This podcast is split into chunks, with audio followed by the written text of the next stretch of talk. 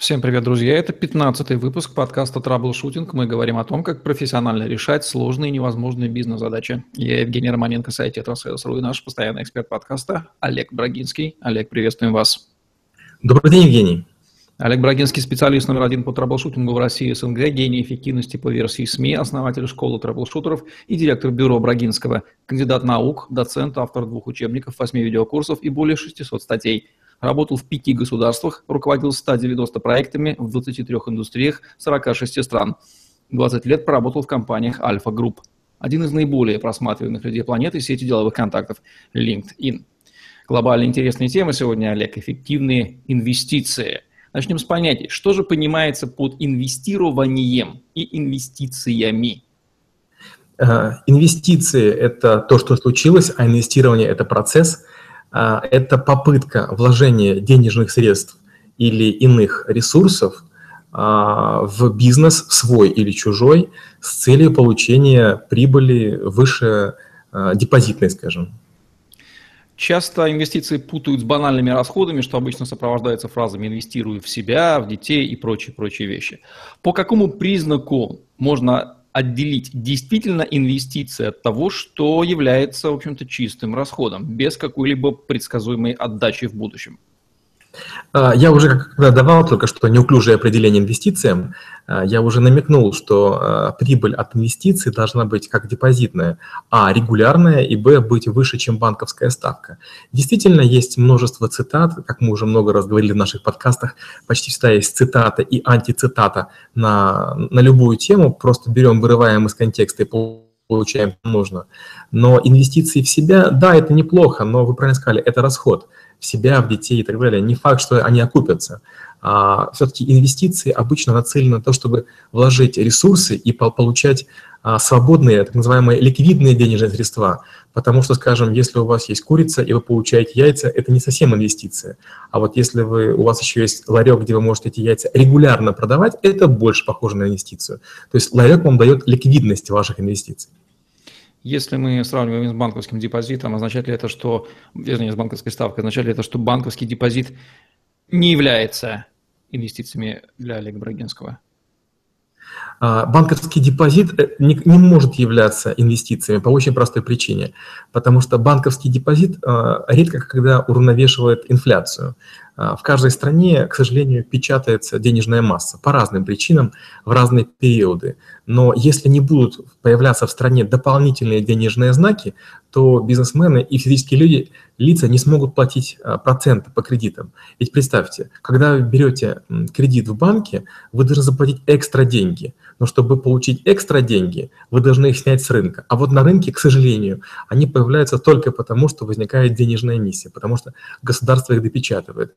Поэтому если взять и э, любой взять продукт или товар и отслеживать его цену, скажем, с интервалом в квартал, вы, может быть, с удивлением, может быть, без удивления заметите, что цены растут всегда, безостановочно.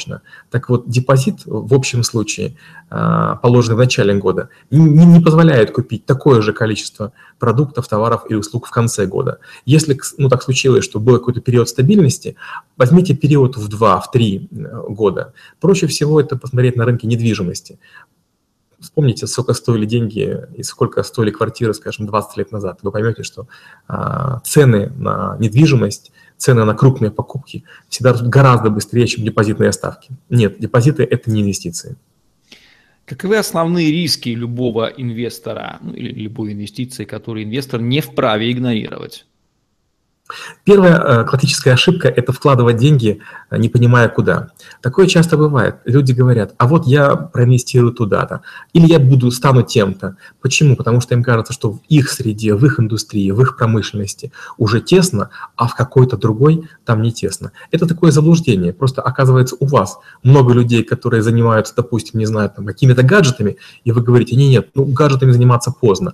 Займусь я медом, я проинвестирую в пасеку. Но только вы проинвестируете инвестируете в пасеку, ваша жизнь изменится, ваши фильтры восприятия будут нацелены на то, чтобы замечать все, что касается пасеки. Вы будете радостно слушать какие-то новости касательно э, того, что там появились более живучие пчелы, более экономичные ульи, э, новые способы переработки или продажи упаковки меда, а плохие новости вы будете упускать. Но это классическая ошибка. В конце концов, Куда бы вы ни пошли, вы везде будете на высококонкурентном рынке. Поэтому всегда инвестируйте туда, в чем вы разбираетесь, глубоко разбираетесь. Если вы в своей индустрии, в своем понимании этого не находите, в другие, ну, точно влезть не, лезть не стоит. Существует первичный рынок ценных бумаг, где деньги меняются на ценные бумаги, а бизнес получает акционерный либо долговой капитал. И вторичный рынок, где эти самые ценные бумаги меняют своих собственников только. В чем разница этих рынков для инвестора с точки зрения эффективности инвестиций? Как только вы а, работаете на рынке первичных ценных бумаг, вам нужно быть готовым к масштабу. Потому что представьте, вы купили 30 акций или 30 тысяч акций, а это составляет 1%. А, для того, чтобы эти акции продолжали быть интересными, у вас есть только один вариант. Либо смириться с потерей, так называемый включить стоп-лосс, остановить потери, или продолжать потихонечку покупать самому, может быть, даже вам не нужно, только для того, чтобы раскачивать рынок. Когда вы работаете со вторичными акциями, на вторичном рынке. Скорее всего, риски понесли уже до вас, и поэтому это, с одной стороны, менее прибыльная, но с другой стороны и гораздо менее рискованная деятельность. Вы можете купить, откупить какие-то небольшие пакетики, их какое-то время у себя поддержать, а потом продать, либо с наваром, либо с разочарованием. В первом случае выше риск и выше прибыль, во втором вы почти не рискуете, но почти не зарабатываете. А в принципе, можно ли считать инвестированием, называть инвестированием саму куплю-продажу ценных бумаг и их производных на финансовых фондовых рынках с целью получить вот краткосрочную прибыль в длинных либо в коротких позициях? Я бы не назвал это инвестированием. Э, есть такая шутка у трейдеров, у инвесторов. А, инвестиции – это неудачные спекуляции. А обычно специальные люди, которые занимаются э, этим ежедневно, они не открывают сверхдлинных позиций. Они пытаются снять сливки – они пытаются играть или на повышение, или на понижение, но не держать. Инвестирование – это когда вы играете в долгий горизонт, когда вы верите в компанию и говорите, нет, если компания пробуду год, два или три. Ведь как происходит? Многие компании э, в листинге крупнейших бирж, они отчитываются какой-то периодичностью, раз в год, раз в квартал. И вот как только вы видите, что, ага, пошла первая прибыль, если вы быстренько акции продали и извлекли свою маленькую прибыль, то, скорее всего, вы спекулянт. А если вы продали, э, там, скажем, через 3-4 э, отчетных квартала периода, вы уже больше похожи на инвестора. Инвесторы обычно играют в долгую.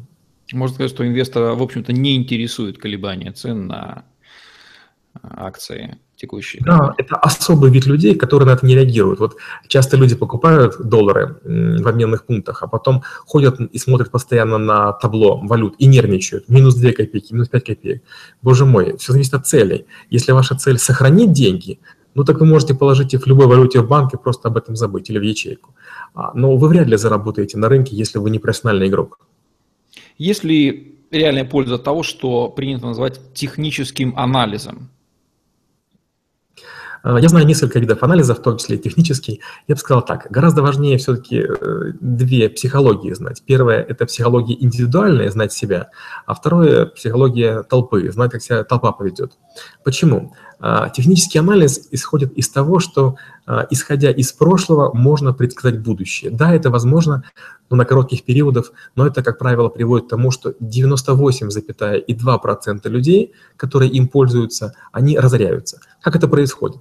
Технический анализ – это некий такой инструментарий, который показывает линии поддержки, линии сопротивления, тренд, э, учит читать э, японские свечи и другие какие-то сложные, сложные вроде бы вещи. Люди думают, боже мой, я узнал тайные знания, и начинают слепо действовать согласно этим рекомендациям. Но дело в том, что большинство профессиональных игроков, брокеров и трейдеров, они это узнали, а, до вас, и, б, у них гораздо выше запасы, у них гораздо больше плечо, у них деньги чужие, они делают это профессионально, у них есть старшие товарищи, у них есть аналитики.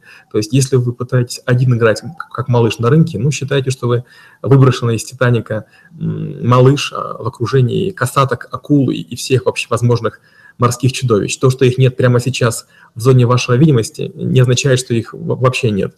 Как только вы э, купите акции который вам предсказал технический анализ, вы тут же поняли, как вы ошиблись.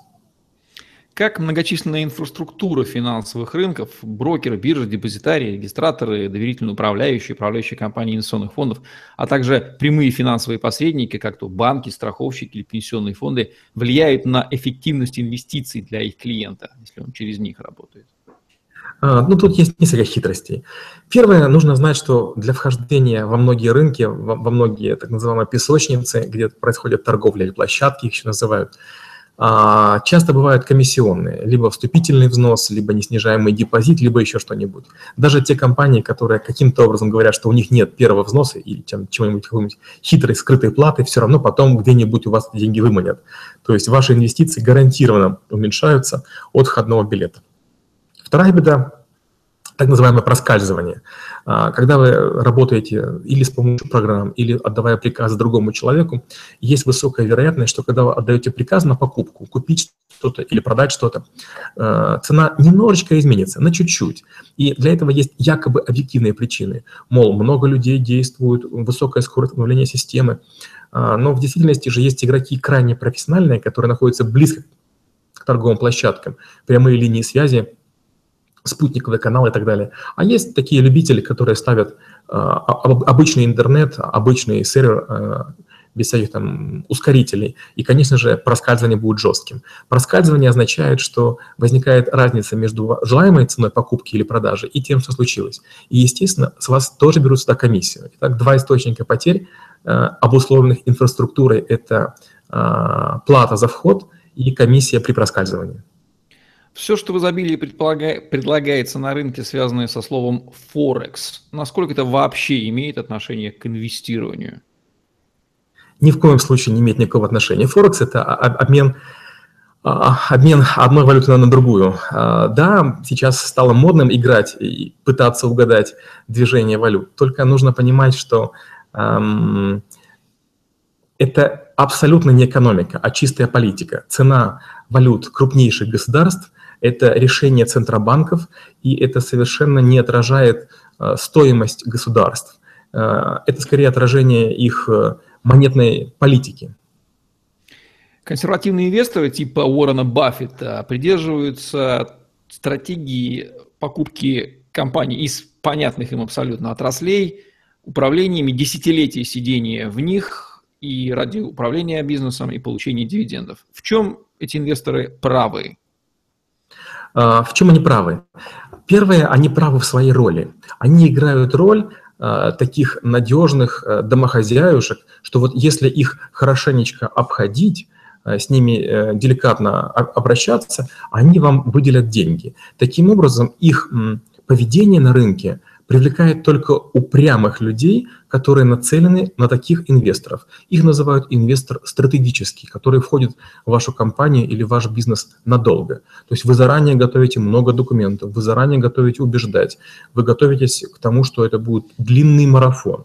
То есть получается, что я заранее говорю, я участвую только в таких инвестициях. И тогда я привлекаю тех людей, которым такие деньги нужны. А второе – это, да, глубоко разбираться. Когда вы глубоко разбираетесь в бизнесе, вы понимаете, что от чего зависит.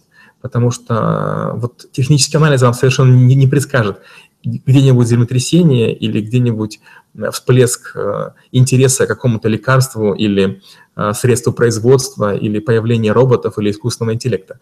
Вам все-таки нужно в некой среде вращаться, быть на волне новостей и слухов, тогда вы можете быть удачным инвестором. И третье важно – это то, что такие инвесторы, которые занимаются только тем, чем э, хорошо знают, они еще, как правило, являются и лоббистами. Они не только важны и весомы в своей отрасли, они еще на нее влияют. Поэтому они вашу компанию, ваш бизнес, кроме инвестиций финансовых, могут принести интеллектуальные или знакомства. А это часто бывает важнее, чем деньги. Возвращаясь к недавнему выпуску про стратегию эффективную, что входит в понятие стратегия инвестирования –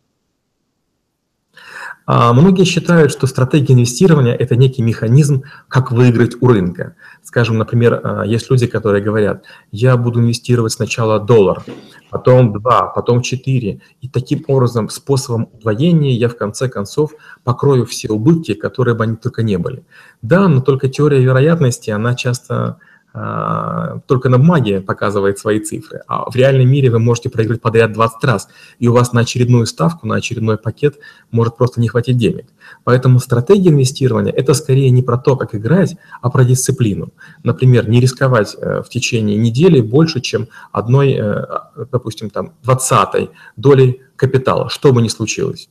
А, стратегия – это дисциплина, это правило для самого себя не паниковать, потому что иногда рынок, как мячик теннисный, э, ударяющий об стенку, по какой-то причине из-за шероховатости отскакивает не туда, где вы подставили ракетку. И надо к этому быть готовым. Э, Еще важнейший элемент стратегии – это готовность гарантированно терять деньги. Многие пытаются прийти на рынок с целью выиграть деньги. Нужно сначала понять, что э, если ты вложился в рынок, как будто бы рыбу прикормил. А, вот рыба будет клевать, если ты заранее насыпешь туда приманку. Также и рынок. Если ты хочешь купить много акций какого-то вида, ты попробуй купить чуть-чуть и пойми, быстро это получилось или просто. А потом продай их. И тоже следи за скоростью рынка. Разнообразное инвестирование в долевой капитал через акции, фонды акций, депозитарные расписанные акции и так далее ради прироста их стоимости. В чем плюсы и минусы этого? Ну, во-первых, э, многие люди э, и ведутся на громкие имена. То есть кажется, что имя мелькает в прессе, мелькает в телевизоре, значит, компания надежная. Нужно понимать, что часто а, компании надуваются как пузыри. То есть специальные люди, специально обученные специалисты по рекламе, креативу, средствам с, э, обществен... связями с общественностью, связями с правительством, они начинают э, придумывать всякие разные фишки, чтобы вы постоянно слышали одно и то же название компании. И считается, что если вы там слышали его там 50 раз, скорее всего, вы уверены, что компания большая. Второе, нужно понимать, а что же стоит за стоимостью компании. Простой вариант, я беру, пишу несложную программу, которая складывает 2 плюс 2 равно 4, и оцениваю ее, например, в 200 миллионов долларов, и записываю в основные средства. Это основная программа, с помощью которой мы зарабатываем деньги.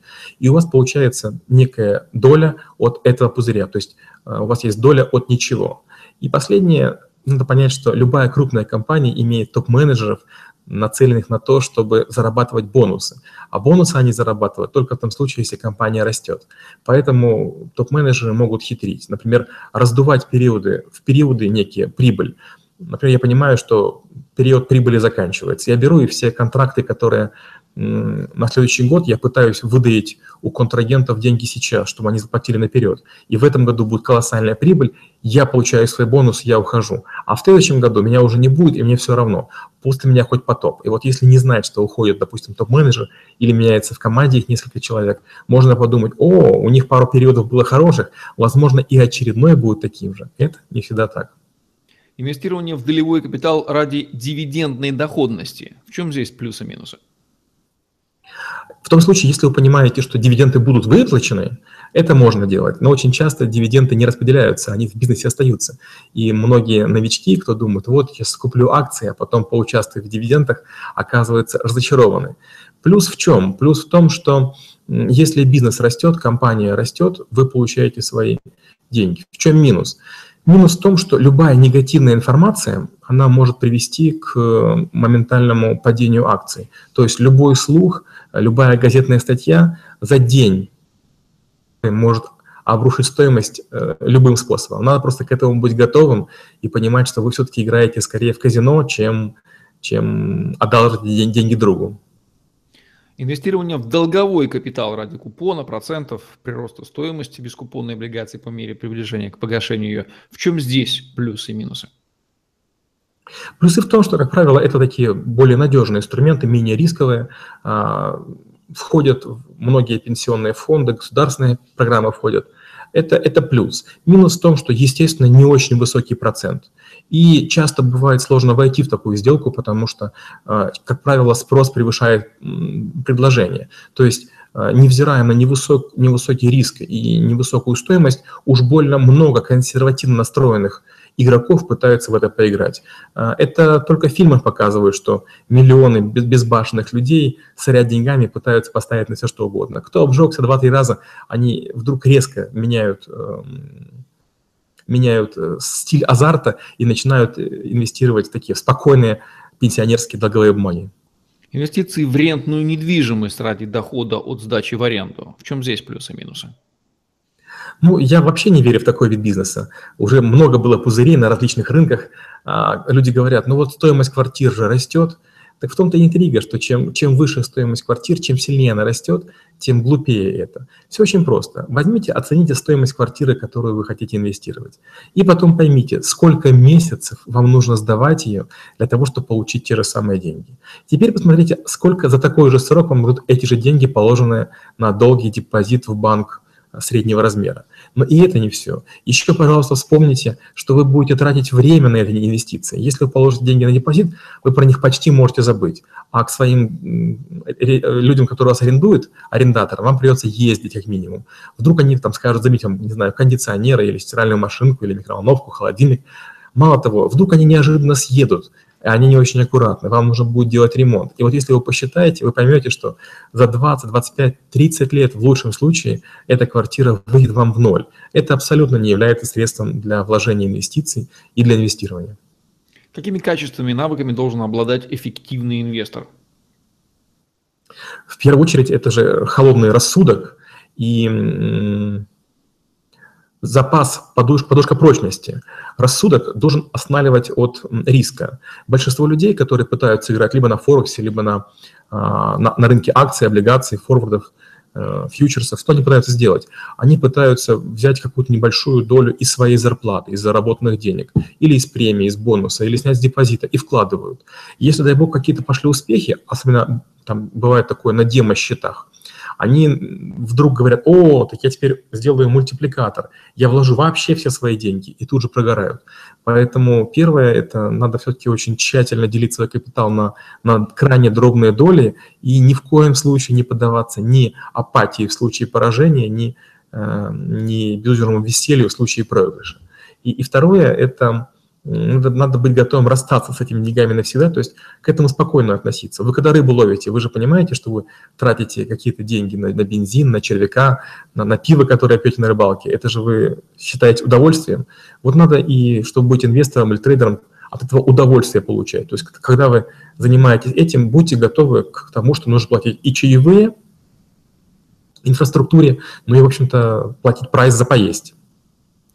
Чем должен руководствоваться конкретный инвестор Вася при выборе собственной инвестиционной стратегии?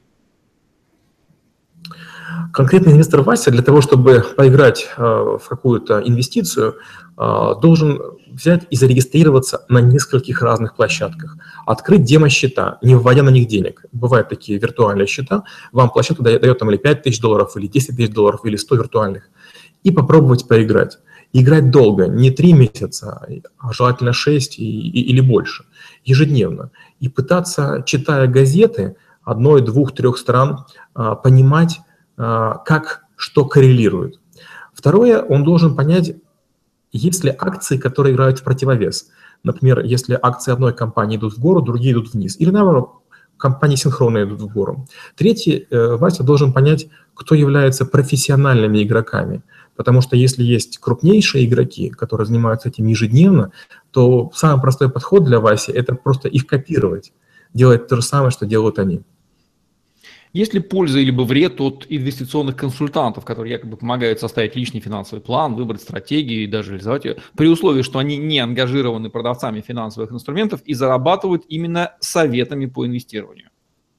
Ну, так получилось, что э, одно из первых подразделений крупного холдинга, в котором я работал, было как раз инвестиционное. Я там проработал, получается, около трех лет. Я, к сожалению, насмотрелся всего. А, как это работает? Это работает очень странно, это похоже на шарлатанство. Если вы выздоравливаете, с вас берут деньги. Если вам становится хуже, говорят, ну я же не знал, что получится.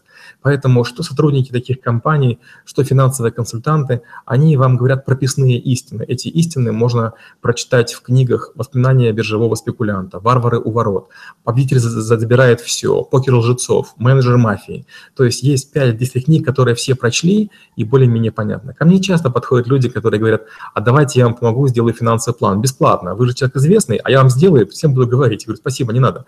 Потому что все равно вы не сможете зарабатывать столько, сколько зарабатываю я. Я не использую технический анализ. Я общаюсь с большим количеством людей, я нахожусь на пике, я нахожусь на острие, поэтому я иногда знаю чуть больше, поэтому могу инвестировать.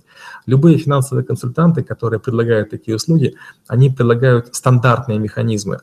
Либо с ними немного заработаешь, либо если ты ошибешься, они скажут, ой, извини, упс, Мы уже вот сто лет как живем в мире фиатных денег центральных банков, постоянно девальвирующихся валют из-за постоянной эмиссии, хронической инфляции.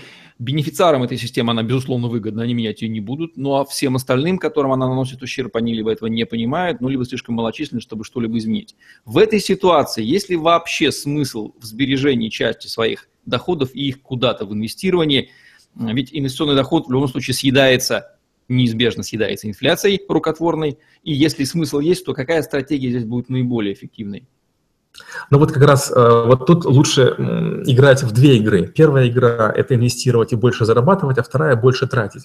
Вот, скажем, в своем возрасте, я несколько лет назад закончил посещать все страны мира, то есть те деньги, которые я зарабатывал, в том числе, э, которые я зарабатывал с помощью инвестиций, я интенсивно тратил. Дорогие машины, хорошие гостиницы, прекрасная еда, яркие впечатления, и есть что вспомнить. А во время любого кризиса что происходит? Деньги раз и обесцениваются. С другой стороны, я всем даю один и тот же совет, что в момент, когда начинается обесценивание, держите деньги в долларах. Ну, многие говорят, что я не патриот и так далее, и говорят, нет, нет, нет, я буду держать деньги в своей валюте. Ну, пожалуйста, держите, но тогда будьте готовы не ругать свое правительство, это было ваше решение, это был, был ваш выход. А, самый лучший вариант – это значительную часть денег тратить на создание и улучшение мира вокруг себя. Квартира, машина, образование свое, детей, какие-то вещи. Э, если вы этого не сделаете, то, к сожалению, у вас деньги заберут тем или иным способом государство или другие люди.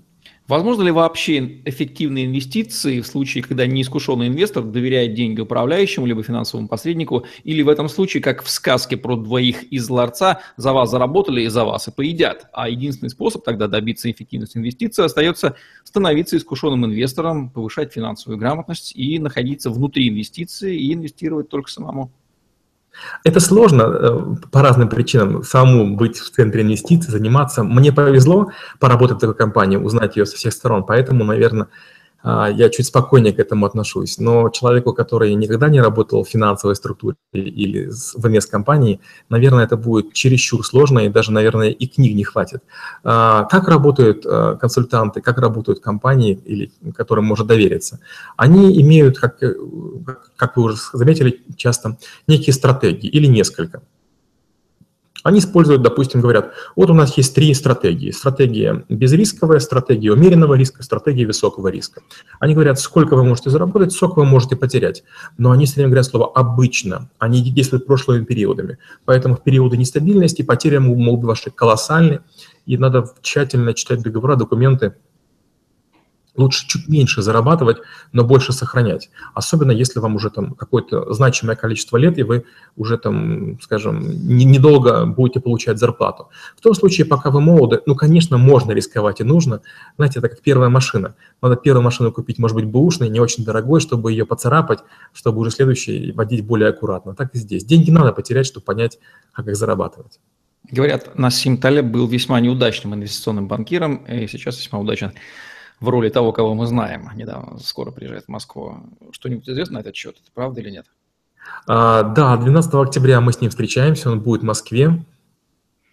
И как раз, когда я рассказывал про а, выступление Сколково, когда презентация не состоялась, это как раз, к сожалению, был он. Это он вдруг почему-то отказался выступать без презентации каких-то проблем технических. А, есть несколько книг, я прочел все пять. Он, во-первых, очень консервативен в этом, в инвестировании, а во-вторых, он математичен. То есть он э, пытается объяснить то, что было, пытается предсказать то, что будет, но такие люди не бывают хорошими инвесторами. А хороший инвестор – это тот инвестор, который много рисковал и которому повезло. Вот только везунчики потом рассказывают, как у них все получилось. Ну вот из-за того, что Насим не стал везунчиком, поэтому его книги скучны, хотя, в общем-то, для чтения интересны. Тема, безусловно, бездомна, все охватить нельзя, но вопросы у меня завершились. Есть ли что-то, что вам хотелось бы добавить под финал? Я хотел бы сказать, наверное, вот что. Часто меня спрашивают, как я инвестирую, что я делаю. Ни в коем случае никого не копируйте, потому что все-таки деньги есть деньги. Даже когда я покупаю или продаю валюту, я всем говорю, не вздумайте меня копировать. Я делаю таким-то образом, потому что у меня есть план расходов, план доходов. Я понимаю, какие будущие денежные потоки будут, я понимаю, куда я буду тратить. Я живу на уровне cash flow. То есть у меня есть такое мини-казначейство в Excel, когда я понимаю, где, сколько, когда, чего я буду тратить. Поэтому я к этому отношусь очень серьезно. Э, перед тем, как инвестировать, попробуйте пройти такой курс э, «Эффективные финансы». Надеюсь, у нас с вами будет такой подкаст, я расскажу. И вот э, когда я в школе трэблшутеров его провожу, очень часто люди удивляются. Оказывается, кредитной карточки с лимитом в 10 тысяч рублей и грейс-периодом 2 месяца достаточно для большинства людей. Хотя многие гоняются, чтобы там было 3 миллиона, допустим, рублей и грейс-период 100 дней. Сначала научитесь управляться финансами, которые у вас есть. Сначала научитесь разумно тратить. Тогда вы сможете много денег высвобождать в инвестирование или на депозиты. Начинайте с малого, не гоните за большим. Ну что же, на этих рекомендациях от Олега Брагинского будем завершать наш сегодняшний выпуск подкаста «Траблшутинг», где мы говорим о том, как решать профессионально сложные невозможные бизнес-задачи. С вами были Олег Брагинский и Евгений Романенко. Лайк, комментарий, смотрите нас на Tetrasales.ru в Ютубе и Подстере. Хэштег Tetrasales вам в помощь в поиске информации. На сегодня все. Всем отличного дня. До новых встреч в подкасте «Траблшутинг». Всем пока-пока. Спасибо и до встречи через неделю.